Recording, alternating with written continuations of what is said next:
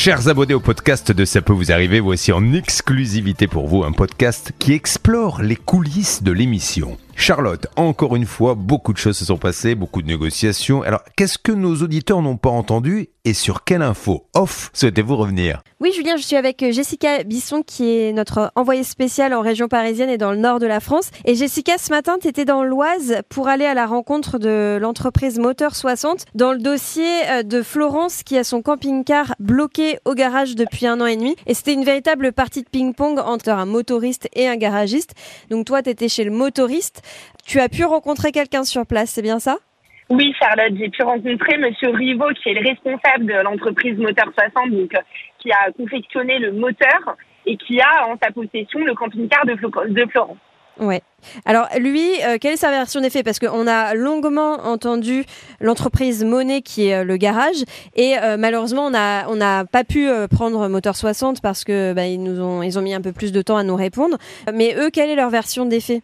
Alors pour Monsieur Rivaud, la première expertise qui a donné lieu à, à l'accord commun de, est caduque, donc il demande une nouvelle expertise. Donc il a mandaté un expert de son côté pour euh, faire une nouvelle expertise, euh, ce qui, à mon avis, donnera lieu à une nouvelle contre-expertise pour euh, enfin savoir qui, qui est en cause au niveau de, des réparations du moteur, puisque lui, il dit qu'il a réparé une partie, mais que finalement, il y avait plus que ça à réparer et que ça, le garage était au courant. D'accord. Est-ce que tu as une date pour cette nouvelle expertise? Alors, l'expertise, elle devrait être rendue vendredi 18 novembre.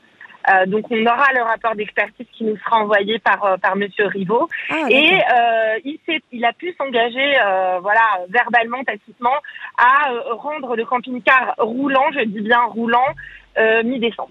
D'accord. Ah bah c'est cool. Je pensais que tu allais m'annoncer des délais, euh, que ça allait prendre encore 6 euh, mois ou 8 mois. Non, là, on est sur une petite semaine de délai pour avoir le rapport d'expertise et, euh, et, un petit mois, un, peu plus d'un mois, on va dire, d'ici la réparation complète. Donc bon, ça c'est quand en même. En espérant qu'il tienne sa promesse. Bien sûr. Est-ce qu'il t'a fait un écrit ou est-ce que c'était uniquement verbal? Et non, et non, c'était verbal. D'accord. C'est bien pour ça que, que j'ai dit ça.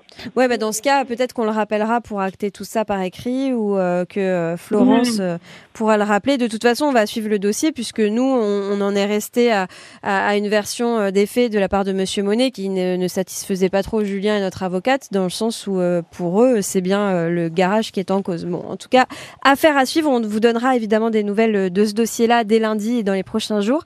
Et puis, je voulais aussi revenir avec toi, Laura, Laura Uricel. Salut. salut. Euh, sur euh, le dossier du camping-car, pardon, qui a été volé au garage, puisque tu as assisté à euh, une scène un petit peu, enfin, disons, tu as assisté à distance, mais quand même, à une scène un petit peu, euh, j'allais dire chaude, bon, pas chaude, mais un petit peu tendue, on va dire, entre Sacha, notre envoyé spécial, euh, qui était sur place au garage, et donc euh, l'épouse du gérant. En fait, il, a dû partir, hein, c'est bien ça, Laura? Oui, c'est ça. Alors, c'est Hervé Pouchol qui était au téléphone, je crois, avec soit avec le gérant, soit avec sa femme, ça, je, je me souviens plus.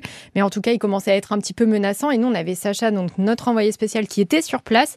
Et bon, voilà, on n'a pas envie de prendre de, de, risques, hein, bien sûr, dans l'émission. C'est pas le but. On veut juste aider des gens. Euh, c'est pas, euh, évidemment, on va pas faire prendre des risques euh, aux envoyés spéciaux. Donc, voilà, Stanislas Vignon, euh, le chef d'édition, a décidé de, dire à Sacha de, s'en aller. C'était mieux. Oui, de toute façon, à mon avis, ça aurait pas euh, servi le débat parce que malheureusement, enfin, cette dame, elle, était un peu surprise qu'on l'appelle et pas très contente. Et c'est vrai que je pense qu'il y a eu un peu d'incompréhension parce que nous, on était surtout là pour avoir des nouvelles de leur assurance et pas mhm. les mettre eux en cause, évidemment, puisque eux, ils sont victimes aussi du cambriolage. Mhm. Mais, euh, mais c'est vrai qu'il y a eu un peu d'incompréhension dans ce dossier, donc il valait mieux que, que Sacha s'éloigne. Et c'est vrai que c'est vrai que c'est souvent sur Sacha que ça tombe parce que on a fait quelques podcasts euh, euh, récemment avec lui et, euh, et, deux trois fois il s'est retrouvé dans des situations où il se faisait un petit peu mettre dehors. Le pauvre. et, toi Jessica pour l'instant ça va, ça t'est pas arrivé encore? Non pas encore. Bon, bah, on croise les doigts. doigts. c'est peut-être que tu as particulièrement euh, beaucoup de tact. Ou tu tombes sur les bons dossiers. Ou tu tombes sur les bons dossiers. Poche, Charlotte, s'il te plaît. non, c'est peut-être aussi une question de chance, mais écoute, euh, je te souhaite de continuer dans cette voie. En tout cas, merci beaucoup, Jessica. Merci, Laura. Et puis, évidemment, vous nous donnerez des nouvelles euh, de tous ces dossiers dans les prochains jours. On, tient au courant nos auditeurs. À bientôt. Bon week-end. Au revoir.